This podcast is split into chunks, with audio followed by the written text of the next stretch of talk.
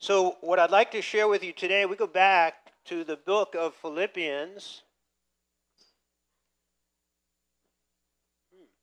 Philippians 3:10 through 21. Thank you, Julie. And um, let me read to you from chapter 3, verse 10. We're going to go actually right down to verse 4 of chapter 1. Stand with me for the reading of the word. The word of our Lord, that I may know him and the power of his resurrection and the fellowship of his sufferings, being conformed to his death, if by any means to attain to the resurrection from the dead. Not that I have already attained or am already perfected, but I press on that I may lay hold of that for which Christ Jesus has also laid hold of me. Brethren, I do not count myself to have apprehended, but one thing I do, forgetting those things which are behind and reaching forward to those things which are ahead. I press towards the goal for the prize of the upward call of God in Christ Jesus. Therefore, let us, as many as are mature, have this mind, and if anything you think otherwise, God will reveal even this to you. Nevertheless, to the degree that we have already attained, let us walk by the same rule, let us be of the same mind. Brethren, join in following my example, and note those who also who so walk as you have uh, us for a pattern. For many walk, of whom I have told you often, and now tell you even weeping, that they are enemies of the cross of Christ, whose end is destruction, whose God is their belly, and whose glory is in their shame, who set their mind on earthly things.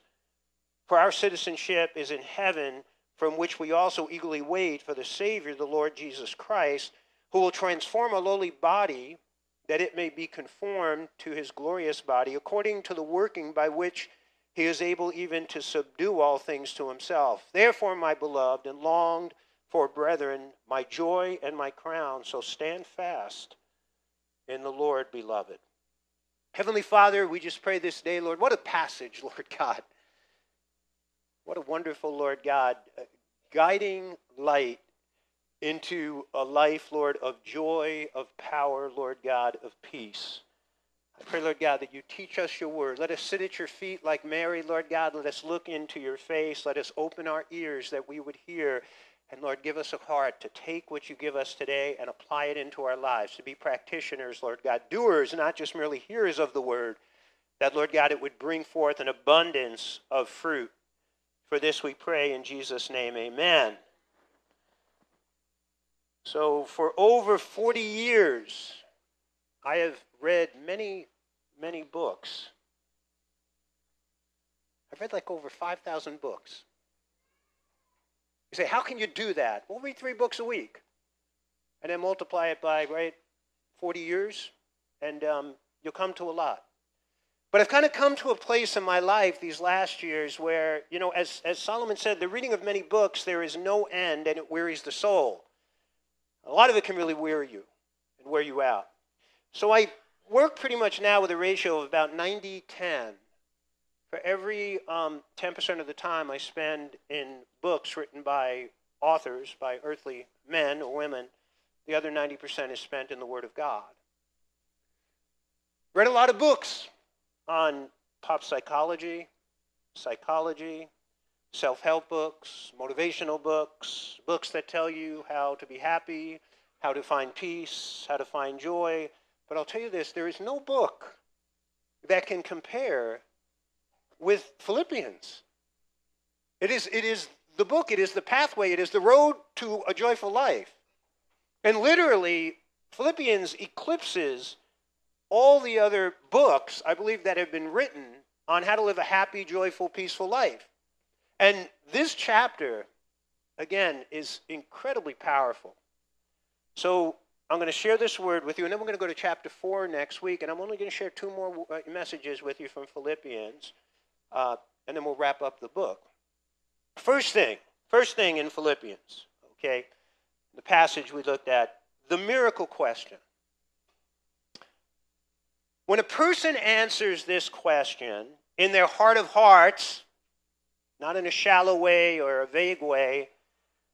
When a person answers this question in their heart of hearts, it literally becomes the key that opens up the doors to joy, to peace, to success. I want to throw that in there success.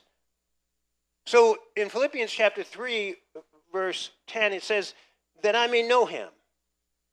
Paul here is saying, This is his primary ambition in life. This is his goal. This is his mission, his ultimate objective that I may know him. And again, the word to know, ginosko, to know him intimately, to know his heart, and to know him in my heart, not to just merely know about him. Right? Salvation is to know Jesus Christ and to know God. John chapter 17, 3. That is eternal life. It is a relationship, an intimate, deep, heart to heart relationship with God. So here is again, this is Paul's ultimate want. It's his ultimate desire, his passion, his pursuit. The ultimate one. There are other things, and I'll show you this in upcoming weeks. There are other things that Paul wanted. But this is the ultimate want. His greatest ambition in life was to know Jesus Christ experientially. More than just acquiring, again, a, super, a superficial head knowledge. To know him. Paul wanted to connect with him. Paul wanted to live in close relationship with the Lord. That was his supreme objective. That's his ambition. He answered the question. He answered that miracle question. What I really want, what I want more than anything else, the supreme thing that I want is to know Jesus. And that is the master key that opens up the other doors. If you've been trying to open up the other doors and they're not opening for you because you don't have the right key to open them, maybe you're looking for happiness or you're looking for peace or you're looking for love or you're looking for joy or you're looking for success and you've got the wrong key and it's not opening those doors. And if you look at humanity, boy, that's, that's just so true. Because this is the master key that opens up the many doors. Philippians chapter 3, verse 10 that I may know him and the power of his resurrection. Don't we all want to know the power of the resurrection? That life giving power that filled the dead body of Jesus with the glorified life, that spirit life, that spirit power. We all want to, to have that supernatural power from above. That is, that is, again, that is the power to live a successful life. That is the power to live victoriously, the power to live triumphantly. It's the power to live a life that is unconquerable. Don't you all want that? Is there anybody here who doesn't? I'd say, likely then we should do the funeral for you because you're probably dead. And then notice what he goes on to say. He says, and the fellowship of his sufferings being conformed to his death. Hold it! Did your brain just say that? I want to know his power, the power of the resurrection. There is no power of the resurrection without the suffering of the cross. You know the saying, I, I hate the saying no pain, no gain. I hate that. Many years ago, I was training in a hard, I mean hardcore, ugly, smelly, dirty gym in this basement in Westwood, the North Jersey Sports Training Center. We had champion arm wrestlers, champion bodybuilders, we had champion wrestlers, professional wrestlers. We had uh, champion football players from the Giants and the Jets training in there. No women, just men. And um, a bunch of animals grunting, screaming, spitting, sweating, smelling. It was a great place. I'm telling you, it was one of the greatest places that we had camaraderie. The church needs to be like that. There was respect, there was admiration, there was fellowship, there was camaraderie. I don't think any of us were Christians. And then somebody came to me and they said, Well, there's this job in New York at this very plush, elite fitness center. And um, you could go and you could work there and become a manager. So I went there. And it was pristine, clean. They even smelled nice. And there were these people walking around in, in velvet sweatsuits, lifting the weights with, with gloves on their hands. Men who wear gloves on their hands because they don't want to get calluses. And on the wall was this big banner that said, No pain, no gain. They offered me the job. And I said no. It was just not a fit. It was not a fit. I remember driving home on the, uh, the West Side Highway with such joy in my heart that I didn't take the job because it was just not a fit. So I don't really like that saying, no pain, no gain. But there is a certain amount of truth to it. You can't have gain without pain. If you want wealth, there is no wealth unless you're willing to pay the price and work for it.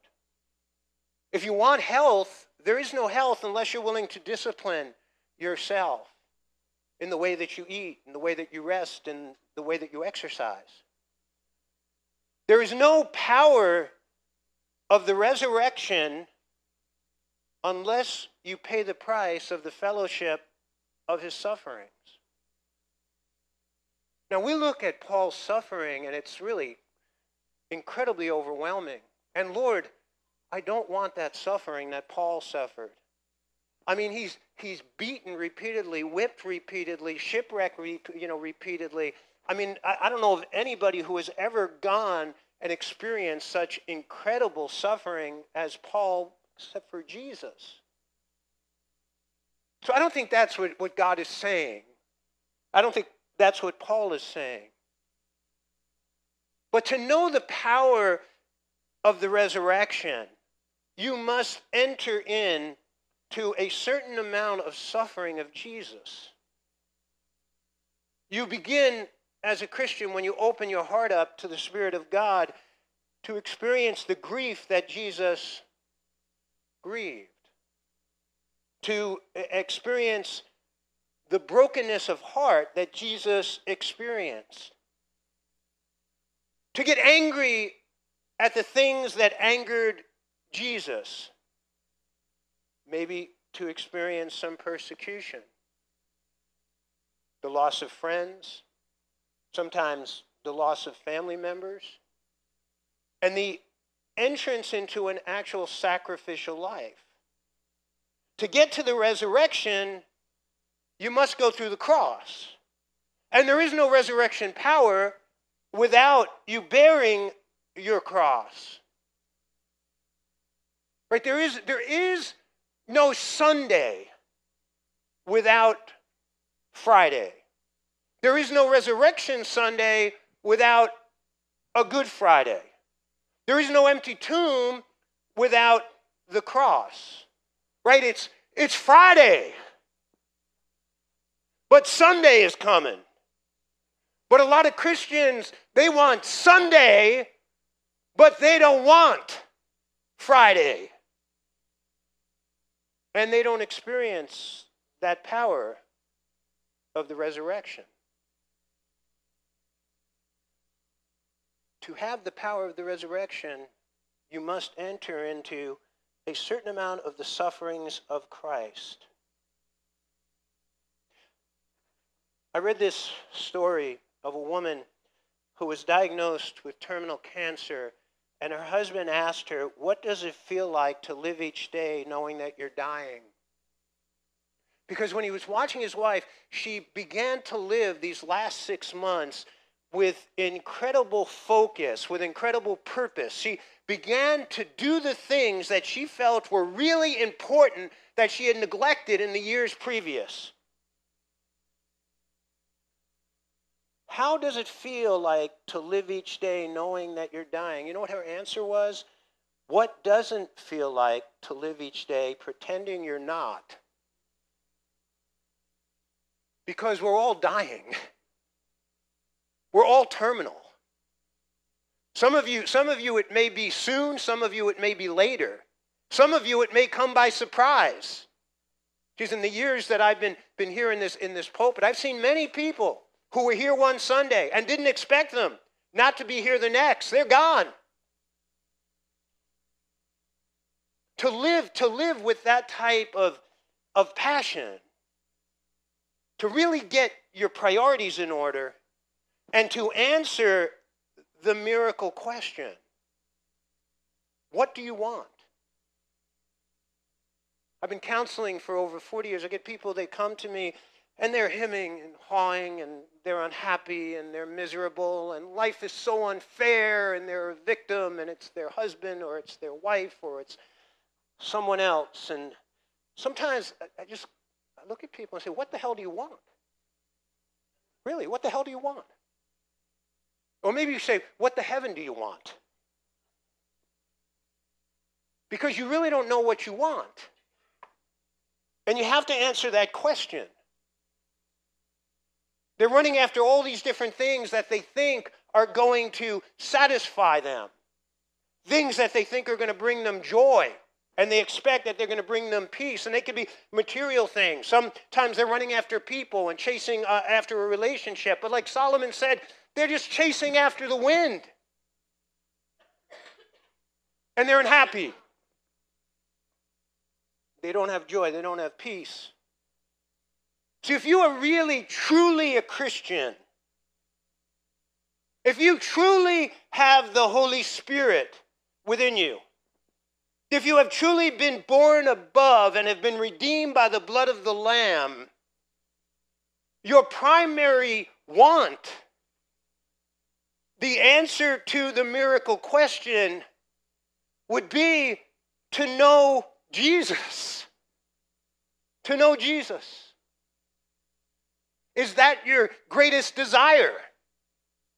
To know Jesus? If it's not, you should really stop and you should examine yourself to see if you are truly a Christian and in the faith. Because that should be the greatest desire. Many, many years ago,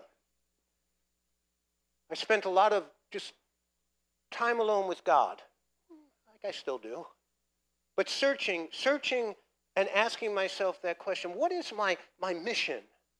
What is my objective? What is my purpose in life? What is it that I, that I truly, truly desire? What is it that I truly want? And I came up with this to know, to grow, and to sow. To know God, primarily, and His purpose for my life. To grow and to maximize the God given potential that He's given me. And then to take all of that and sow it into the lives of other people. And I thank him for the opportunity that he gives me here at Living Word Community Church, and he gives me in many other places to do that very thing and sow into the lives of other people. You know, that's what gets me up in the morning. That's what gets me up in the morning. To know, to grow, and to sow. But to answer again that question what do you want? What do you really, really want? Second part, are we there yet? Are we there yet? Not yet. You know when your kids are in the back seat? Are we there yet? Not yet. Philippians 3:13, not that I have already attained or am already perfected, but I press on that I may lay hold of that for which Christ Jesus has also laid hold of me. So Paul says, I want to know Jesus. I want to know the power of his resurrection. I want to know him in his suffering. And he says here, but I'm not there yet. I'm not there yet. I don't have that full ginosko knowledge yet. There's still so much more to be had and to be experienced. I'm not there yet. So, what does he say? So I press on. You ever see people, and you see them in the church, and some of you are here today. You think you've arrived. You think that you're already there. You're fine. You have, you have no need. And you know what this that's just your pride. That's your denial. That's your spiritual blindness. That's your spiritual deafness. Ever hearing, right? But never hearing. Ever seeing, but never seeing. Ever learning, but really never learning. And never advancing. Revelation 3:17 it describes the condition of the church, the last church before the rapture. Because you say I am rich and have become wealthy and have need of nothing. That's it right there. I need nothing.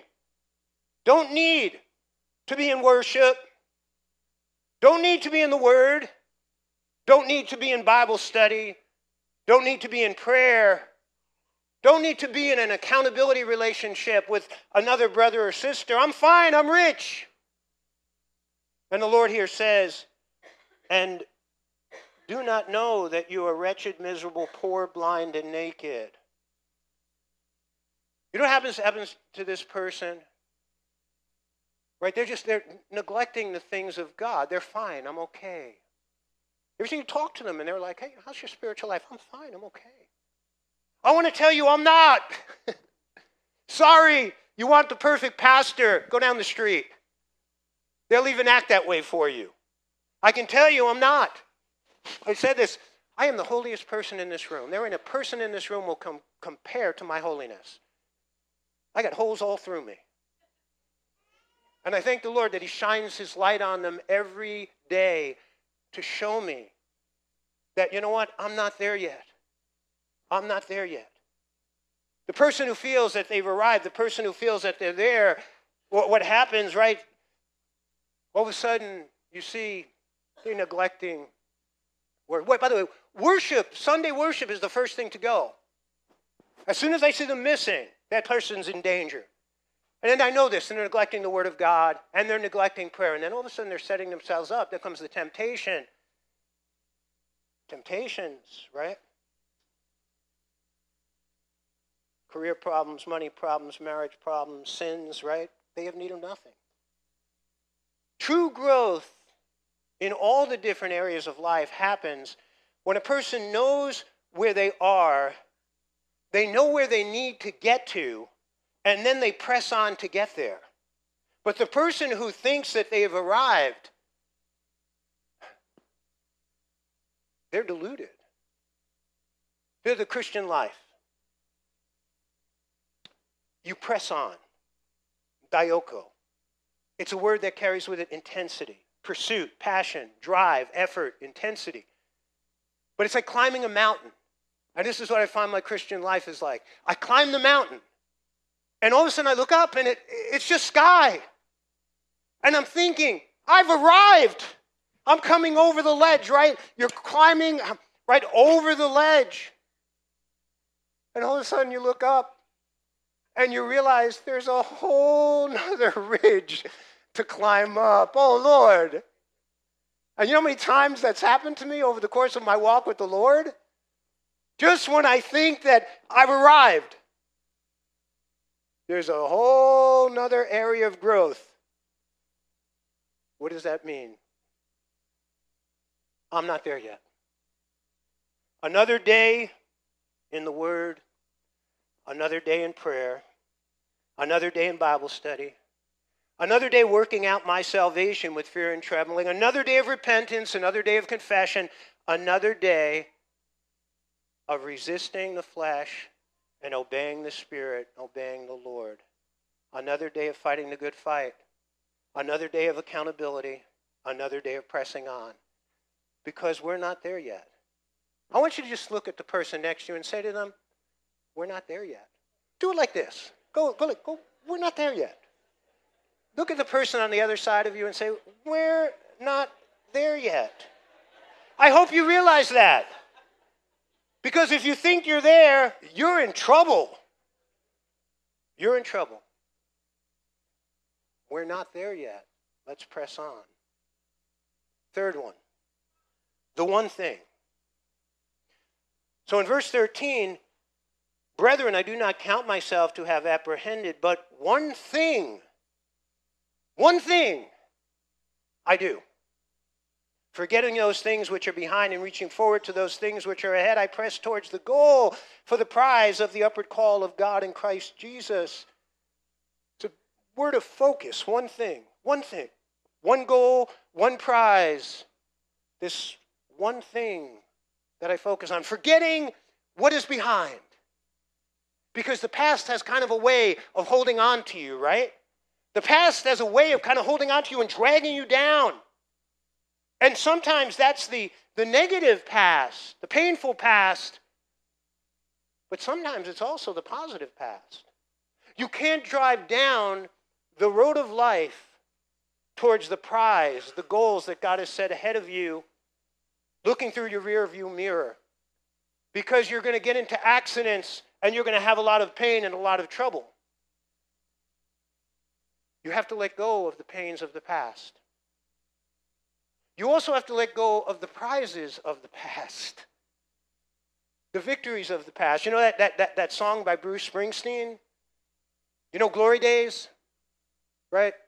I went to a, a party and met a friend of mine who was a baseball player back in high school. You know that song? And what does the guy do? He talks about, whoa, what is that? You ever meet people like this? Oh, the way it used to be. Oh, the glory days when we were in high school. Remember those glory days when we were in college? People say that in the, remember those days, those days years ago in Living Word Community Church. This today is the glory day. And it's what you make of it. You got to let go of the past and focus on the one thing. Remember Martha and Mary? Mary's busy cooking and, and um, Martha's busy cooking. Mary's sitting at the feet of the Lord. And uh, Martha complained about Mary. She needs to get up and help me, right? And Jesus said in, in Luke 10 42, there is only one thing, only one thing worth being concerned about.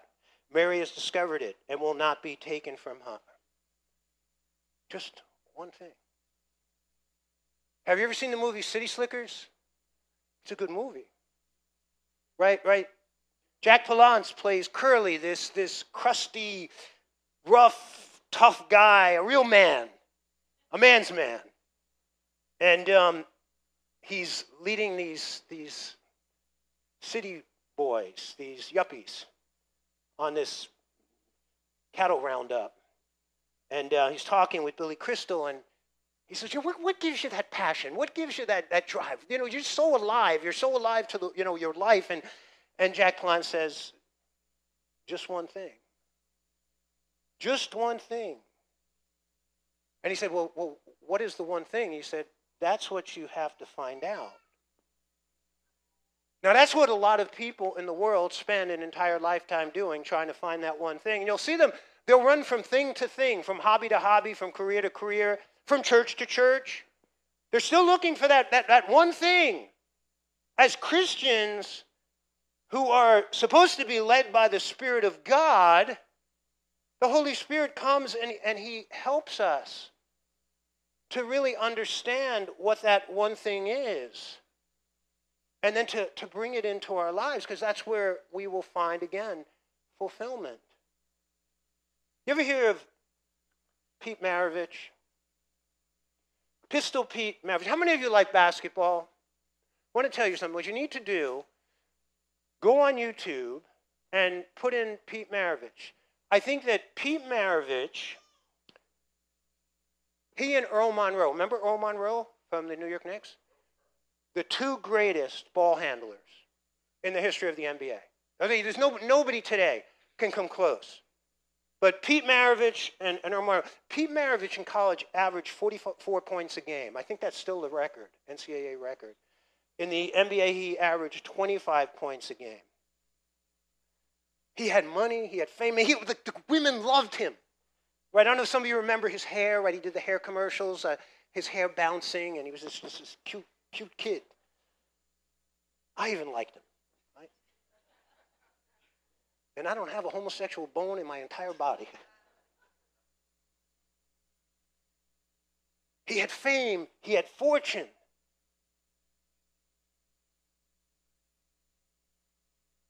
But he was empty. He, he was searching for that one thing. He got involved in the New Age movement. He got involved in the occult. He got involved in Buddhism. He got involved in Zen. He got involved with drugs, became an alcoholic, searching for the one thing that he didn't have. I want to read to you his testimony. On a November night in 1982, I sat in my den staring at the television. Around midnight, I turned off the set and quietly slipped into bed, and I pondered the impact alcohol had on my life and my family. For hours, I lay awake, tortured by the memories. I had a revelation. I saw all my sin. I then heard a voice Be strong, lift thine own heart. Be strong, lift thine own heart. The words were delivered as loud as thunder. Having experienced a transcendental moment, I prayed for salvation. With tears in my eyes, I said, Jesus, I know you are real because I have tried everything else. And when I took God into my heart, it was the first true happiness I ever had. I am saved through the grace of God by Jesus Christ. I won every trophy and award in my life, and I always wanted more. Jesus Christ was placed on the cross to save us. The thing about Christianity is that it is your choice. You cannot work or earn it, and I understand it now. Pete Maravich. He found the one thing.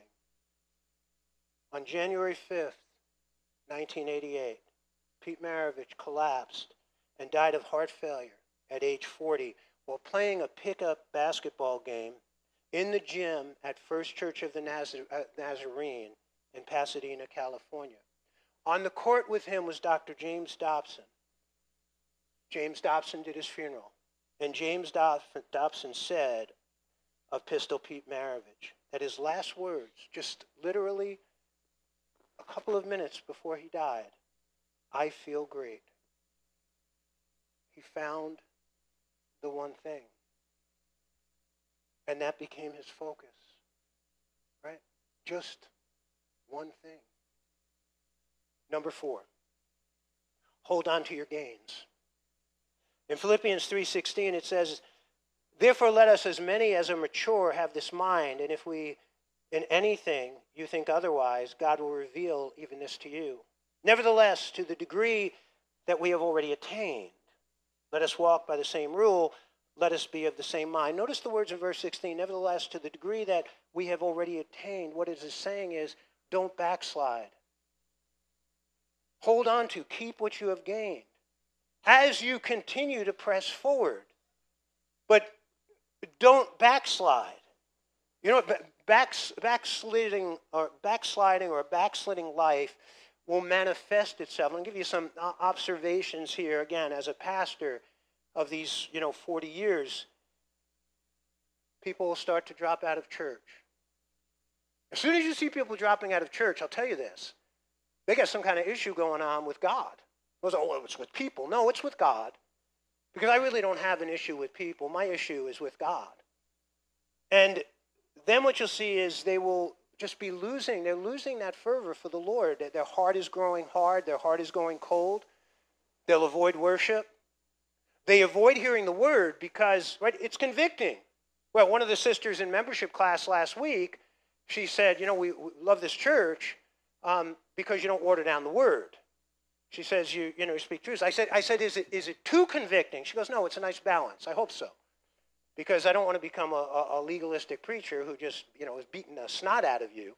There needs to be a balance between, right, the conviction of the Holy Spirit and the grace and the forgiveness of God. But that uh, they'll, they'll feel convicted and they, they, they walk away. They walk away from ministry.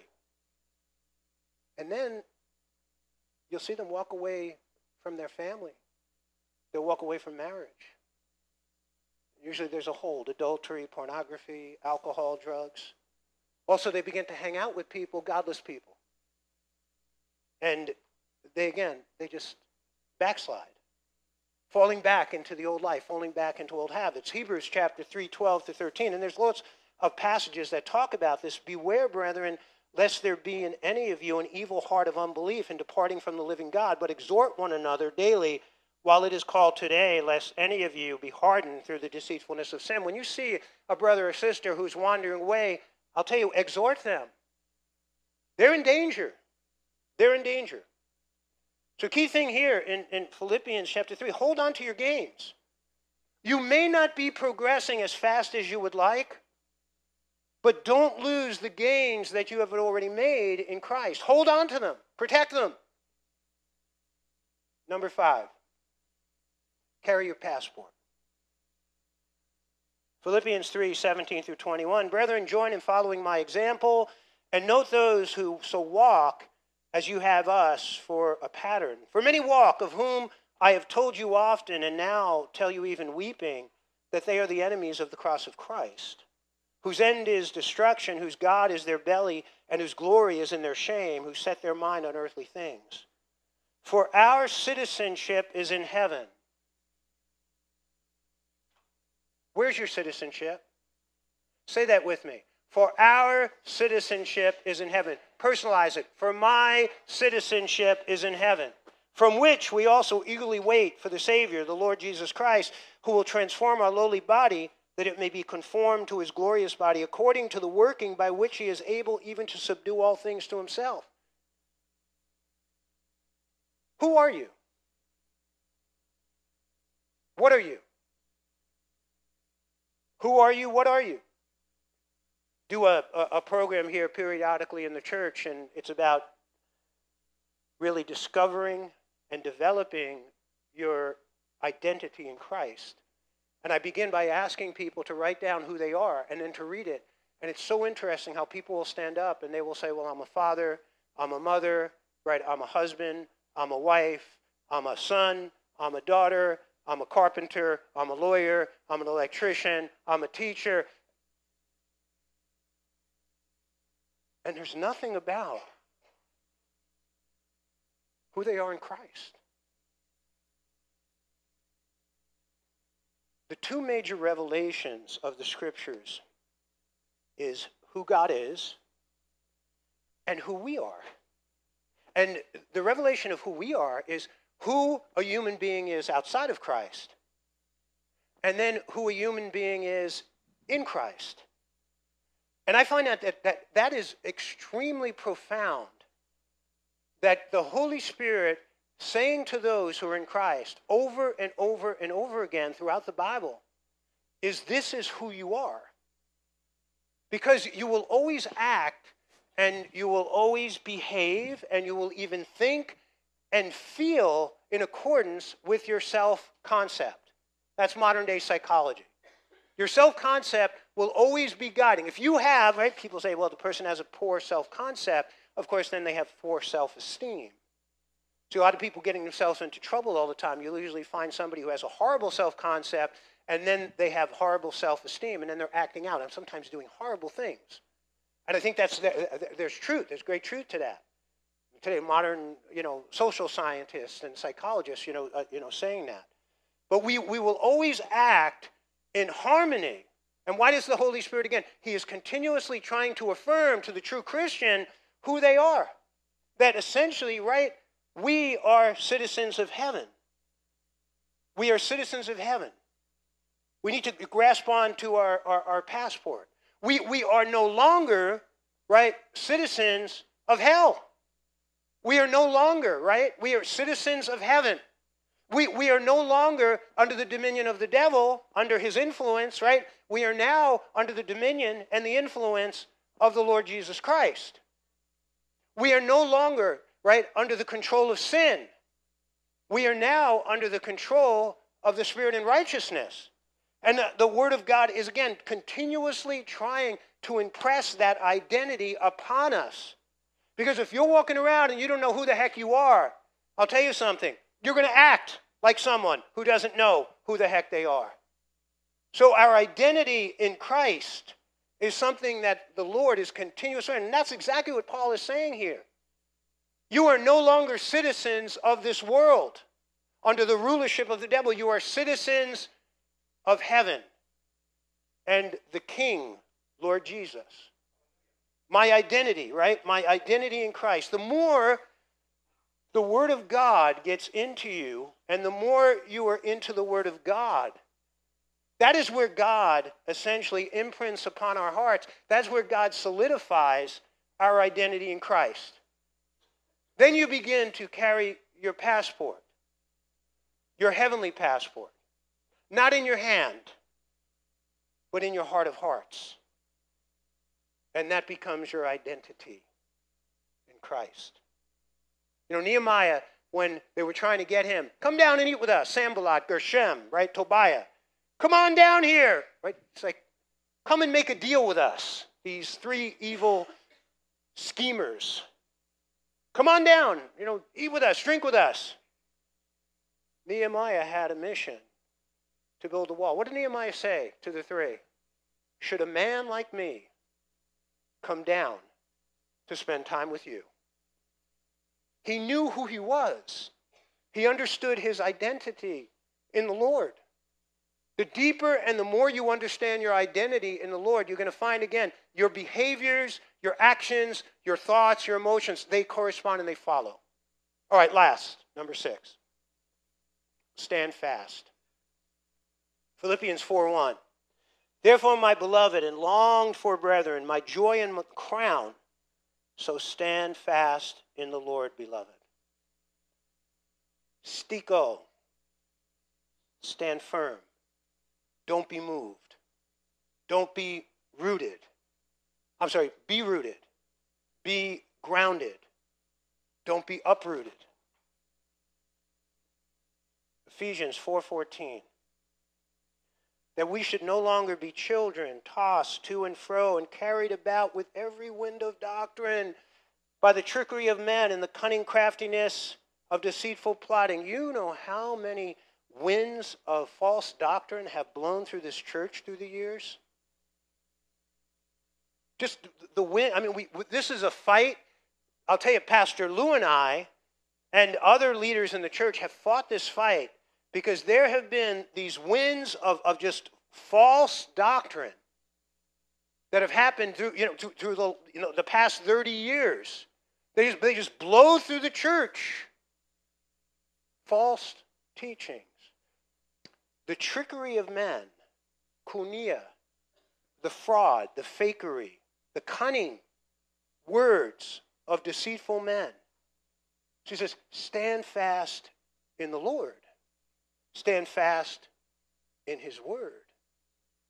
Let the word of God be, again, that plumb line. The plumb line tells us if the wall is straight or crooked. Let the word of God be the plumb line to test all things. When those, when those winds of doctrine would come through, people say, Jesus isn't God. He said he was. He called himself the great I am. He says, He who has seen me has seen the Father. I and the Father are one. In the beginning was the Word, and the Word was with God, and the Word was God. He is the image of the invisible God. Said Jesus said that he is God. Well, there's not a Trinity. Well, Jesus believed in the Trinity. He taught the Trinity, the Father, Son, and the Holy Spirit. Well, Pastor, we believe that there are many ways to God. Jesus didn't. He said that there was only one way. He said, I'm the way, the truth, and life, and no one can come to the Father except through me. He said, the road to hell is really wide and the road to heaven is really narrow. The gate to hell is really wide, but the gate to heaven is really narrow. You know what? He is the gate, He is the narrow door. Oh, Pastor, you don't actually believe that the Bible is the Word of God. You know, we don't believe that. Maybe it may contain some things that God said, but we don't believe that it's the Word of God. Jesus did. Jesus taught that the Bible is the Word of God. Called it Scripture. Acknowledged it as the inspiration inerrant Word of God, the Tanakh of God. Oh, Pastor, the Holy Spirit. The Holy Spirit is just a force. The Holy Spirit is not a person. No, no. Jesus believed the Holy Spirit was a person. In John chapter 16, he called him he, he called him him. He used personal pronouns to describe the Holy Spirit.